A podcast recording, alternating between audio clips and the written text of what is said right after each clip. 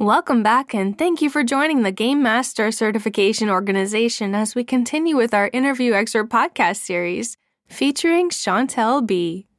Hi, I'm your host, Melody Raynell. We do want to give our listeners a sensitive subject matter content warning for this particular podcast episode, as the discussion does touch on the topic of suicidality. So, bearing that in mind, let's get started. So, Chantel, what are you most excited to talk about? Anything to do with gaming is actually kind of just a fun topic for me. I really like to, and I tune into communication within gaming quite a bit and how people stay safe in games and how people communicate more effectively and whether or not that changes relationships between people as well. I'm quite interested in that. One of the other things I'm interested in is the idea of or the concept of uh, character bleed and how and when and why that happens. Great. Is character bleed a technical thing? I would say yes, it is a technical term because it is used enough in enough context within gaming for people to kind of go, oh, I know what you're talking about. That's kind of, for me, that's the benchmark because gaming and tabletop specifically, in fact, doesn't really have formal language to describe those kinds of experiences. Okay, moving on. You have a really impressive resume, as mentioned in our last podcast episode. Would you talk to us about your achievements and your art? My art. My art is chaotic and free and wanders through different mediums depending on the situation. And sometimes we'll stop off in all of the mediums because why not? Yeah, I don't restrict myself to one form of art. I make use of them all. I think it's as important to engage in visual art as it is to engage in music, as it is to engage in performance, as it is to engage in just reading a book or writing a book or writing poetry. There are a lot of parallels between the different roles you're taking on the actor, the writer, the game master. Mm-hmm. What parallels do you see? Everything that I do with my life actually links to everything else that I do with my life. And that is to a great degree intentional. I started studying psychology specifically because psychology matched very well with the acting that I was doing. It's simply looking at a character in depth and saying, okay, so why are you engaging with other people like this? Why are you doing the things that you're doing? How are you doing the things that you're doing? What are your motivations? What are your drives? What are your fears? What are your goals? And that's pretty much psychology. If you turn it on its head and say, okay, well, I'm not inside this person's head. I am looking at this person's head, essentially. And then that links to, you know, books and novel writing and playwriting because all of those things kind of come together, especially when seen through an audience, because you start to draw together with an audience. The audience is going to perceive things in very different ways. Everyone that sees something or engages with something is actually going to experience it in a different way. And so it almost doesn't matter which of the things that I've mentioned that I do, they all kind of become the same thing eventually, which is communicating with other people. And kind of continuing that thought on the topic of engaging with other people, could you maybe talk to us about the art of listening a little bit? Mm-hmm. So, when it comes to listening, there are a number of, funnily enough, listening is not as easy as people think it is. It's like it's this one word that we assume is happening, but it's a lot deeper. So listening to me is if I'm paying close enough attention, not only will I hear the words that you're saying and comprehend them, largely, hopefully, largely in the way that you intended them, but I will also see what your body is doing and whether or not what you're doing is accurate to what you're feeling. If I'm listening, I will know whether or not to continue down that line of discussion or whether to change it if I'm listening, I'll be able to see whether or not you're close to getting hurt and back away from that. The process of listening is quite a difficult one because it requires you almost to put aside your own ego. In order to listen, you're putting all of your attention on someone else. So that means that you're not paying any attention almost, almost any attention. You might be probably will pay some attention because we're people, but largely not paying attention to you what you look like, who you are, what your goals are, what your focus is, you're paying more attention to what's this person opposite me doing, saying, how are they existing, how are they being. Are they leaning slightly to the left in their chair? And is that because the chair's broken or is that because they just lean slightly to the left when they're uncomfortable or are they uncomfortable? It is exhausting. it is actually quite tiring to listen, especially when you first start doing it. It's one of the reasons why in training, psychologists will only tend to get one or two clients to begin with, because if you start out with the full caseload that you end up with, there's no way that you're going to be able to listen for that long without getting fatigue. And we actually call that compassion fatigue. That's how possible it is. And that's not to say that, you know, therapists don't care. It's more that when you spend a lot of time deeply listening to someone for a protracted amount of time, you feel or you lose the sense of self. You lose the sense of autonomy around you. You lose the sense of control of yourself. And so taking the time to re engage with you is actually quite important. And that to me is one of the things that I don't know that many GMs really consider, but it's what I would expect is largely contributing to GM burnout more than pretty much anything else. In good GMs, they will know to take a break is the first thing, I think. But I think they will also, in between sessions, have that time that is designed just for them to be selfish, because that selfishness is how you rest. It's your self care. And I think that is actually quite a crucial thing to know how to do and to engage in as much as possible and as often as necessary. And that level is going to vary for everyone. Like, what is self care for me? is not going to be what's self care for other people. But at the same time, making sure that that's achieved is going to make your games more warm, more rounded, more long lived, I imagine. All of those things. Fantastic. So, at the time of this interview, you're pretty close to having your clinical doctorate, right? Mm hmm. Yep. So, we are aware that this is a very sensitive topic and one that could be challenging to address. With kids and people having issues, perhaps even confronted with concerns for suicidality, a GM may not be prepared for issues like that, but if it's starting to look like, wow, this is going that way, where is that line and what should somebody do if that line is in danger of being crossed? We'd like to know your opinion too. Should the term suicidality be used or not? No, I, I, prefer to use the word that it is suicidality. As far as the research that I have seen and read goes, you aren't going to prompt someone toward thinking of suicide who wouldn't otherwise already have been thinking about it by saying it. Hiding from it means that we stigmatize it. So then we don't talk about it more. So then it becomes more of a problem. We don't want that. Generally, generally speaking. If something is coming up for one of your players and you see it, you're most likely to see it first through their character, through the decisions that the character's making, through the way that they're engaging. There's a reason why there has been a sort of huge surge in people with mental health struggles and people that are sort of discovering their identity. There's a reason why that happens. And one of those things is character bleed, funnily enough.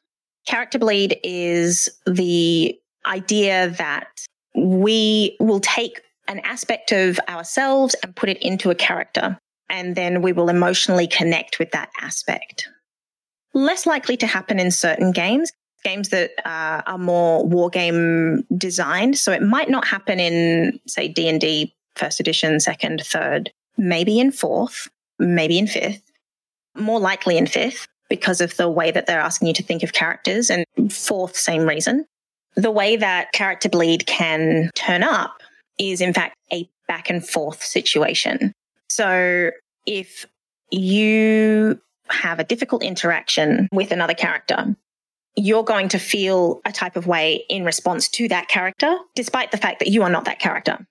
One of the great things about tabletop specifically is that when we engage in this game, in these games, we're forming memories and those memories are pretty much the same as any other visual memory. And one of my players did in fact say, yeah, I find it really strange that if I go back and watch our game because it was streamed, if I go back and watch it, it's just us sitting around talking because I see us moving around. I see us doing things. I see the characters doing things. And there's a reason for that. We're creating these visual memories while we describe what we're doing because we're imagining it. Character bleed means that while we're imagining it, we are in that position. We are that character. And that comes out in the concept of method acting very frequently. But the thing is, method acting can be very dangerous for exactly that reason. The things that you're engaging in, depending on the game, the things that you're engaging in are not necessarily going to be safe to be engaging in, depending on who you are and depending on the experiences you've had when you have that kind of bleed going back and forth, one of the things that you will probably notice first, if you notice anything at all, is going to be the player's actions turning up in the character. So things that the player wants to do, the experiences the player wants to have, will turn up in the character. And we see that in like that old trope of like the bard chatting up the bartender, the barmaid.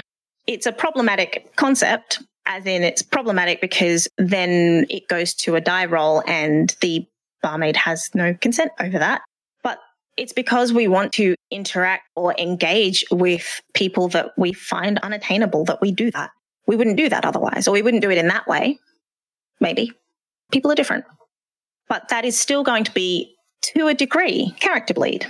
Some people will design characters who have a different gender presentation or a different sexuality. And they'll use that as a way to engage and question themselves and question their needs and question, you know, what is it like not to have to fear this thing? Or what is it like to have to fear this thing? It becomes identity exploration. And sometimes that can get scary and sometimes that can get dangerous. If you start to see it, and you have a good enough relationship with the person at your table, and you probably do because they're at your table, see if you can raise it. And you can be really like gentle about it. Like, you know, I notice I notice Stan's having a tough time in game. Are you okay?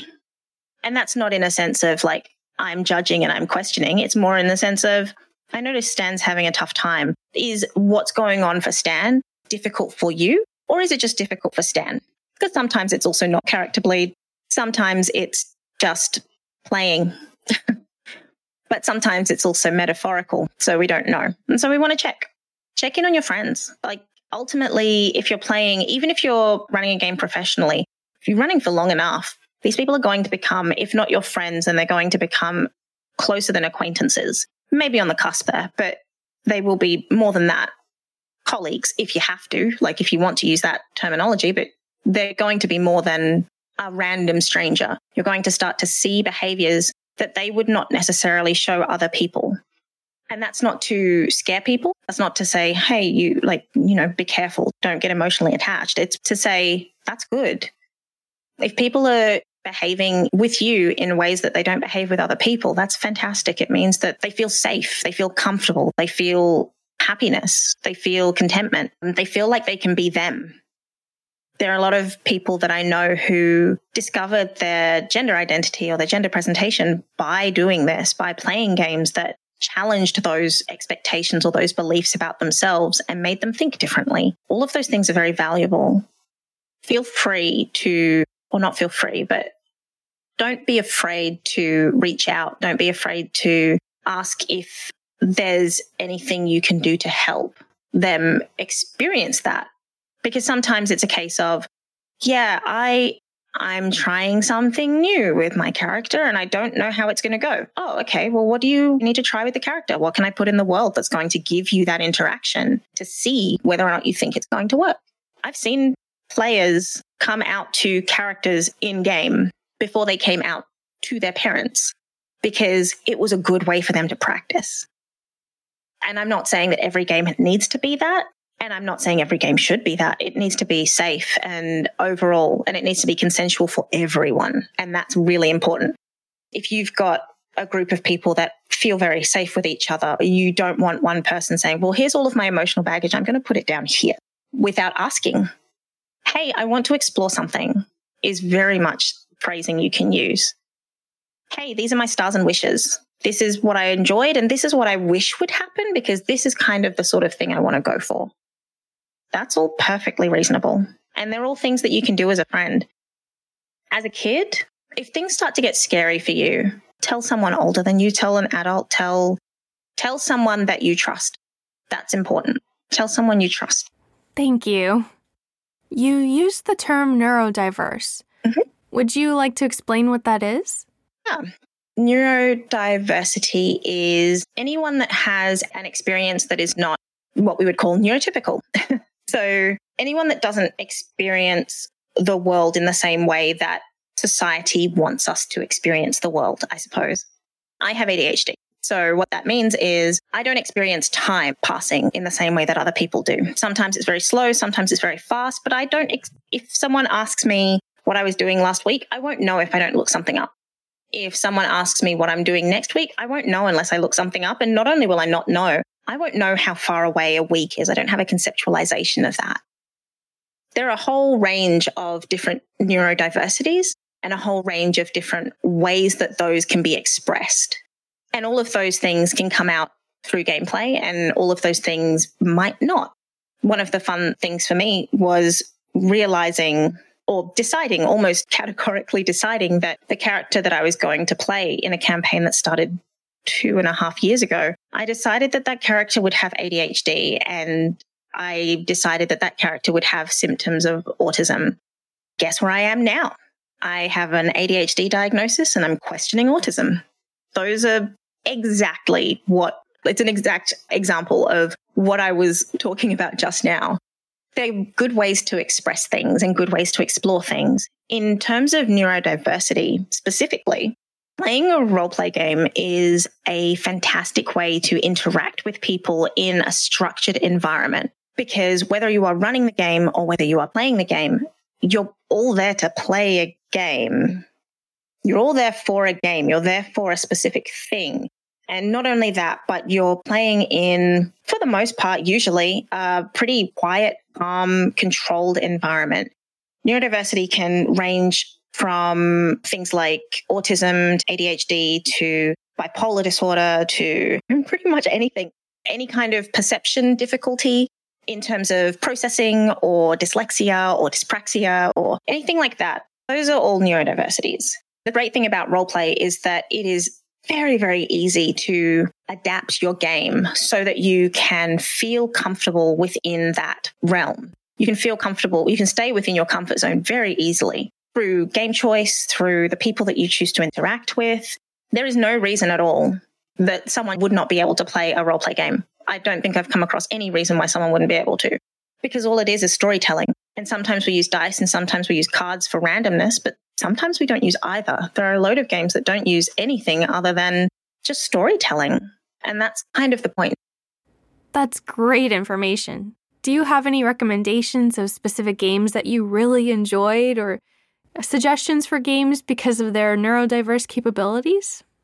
I love Monster Hearts, and I love Monster Hearts because as someone with ADHD, one of the common experiences that can come up for ADHD is rejection sensitivity, which is whether or not it is actually happening, you feel as though you have been rejected. You feel as though someone's pushing you away. And that can come from a whole range of things from childhood. But at the same time, regardless of that, the thing that I love is when social games are very explicit about what they're socially doing. D&D is an odd one because the social rules around D&D are roll a die to charm someone, roll a die to persuade, roll a die to change behavior in some way, shape, or form. To me, that is implicitly rolling a die to manipulate. And that's not something that I enjoy doing. And it's not something that I feel comfortable with because if I am not manipulatable by someone, then are they going to reject me? Becomes the message that's being given. And I don't want to receive that message and I don't want to put it out into the world. Games that are more socially driven will have things that just make it more explicit. So, for example, Monster Hearts says roll to turn someone on. What they do with that information is up to them, but are they turned on while they do it? Cool. Roll to shut someone down. If I'm going to be shut down, at least I know mechanically that I was shut down and what consequences follow as a result and I can choose how I'm going to enact or act out those consequences. But the nice thing is that the consequences are known. I'm a big fan of being explicit. I'm fine with secrets. Love a good secret. Love it when something is sprung on me. I love surprises. I love it when things are sprung on me by DMs, GMs, storytellers.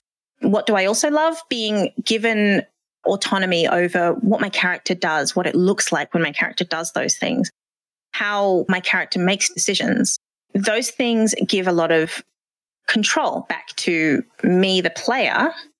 And I suppose one of the odd things that kind of comes up going back again to Game Master is if someone else is controlling the flow of the game, you don't have to feel as though you need to make a decision. and that's very good for people who struggle to decide what they're going to do and when. Decision paralysis is huge in neurodiversity. And since neurodiversity can stem even to things like anxiety and depression, that is huge. Having someone else taking control of the story and taking control of that narrative and saying, hey, this is where you're going if that's okay with you. You don't have to think about where you're going. You just have to decide whether or not you want to go there. That's fantastic. It, it also lends a sense of care, or it can be really supportive and it can offer a sense of care. Games that I like are going to have explicit care. So, Good Society, brilliant game. Love it absolutely adore it because everything within Good Society is consensually based. It's consensually derived. Someone might say, I'm going to spend a monologue token. I would like you to give a monologue. Someone might say, I don't have a monologue. This character doesn't have a monologue right now, but I can tell you what they look like in this moment. Monologue token spent. You find out something about the character that you wouldn't have seen before, but you chose to do it. You chose to do it how you wanted to do it. I think that's really powerful. Great. Is there anything else you want to discuss as far as neurodiversity or the previous discussions we've had? Uh, not that I can think of. Wonderful. We'll go ahead and wrap up this episode here. Thank you so much, Chantel. To our listeners, we know we touched on some sensitive content in this episode. Please know that suicide is preventable. Emotional pain isn't always obvious, and warning signs can be subtle. But recognizing the signs, knowing how to start a conversation, and where to turn for help is important. Talk to someone you trust. Seek help from a qualified physician as soon as possible. Reach out to a local crisis hotline or emergency number. The National Suicide Prevention Lifeline can be reached by phone by dialing 988 in the United States. It's free, confidential, and available 24 hours a day, 7 days a week. We will also post some additional information and resources in the podcast description. Thank you again to Chantel for being with us in this episode. Please check the podcast description for details on how you can connect with Chantel and follow us to receive notifications so that you know when new podcasts are released. For more podcasts and information, check out our website, GameMasterCertification.org. If you found this episode helpful, please share it. Thank you for listening.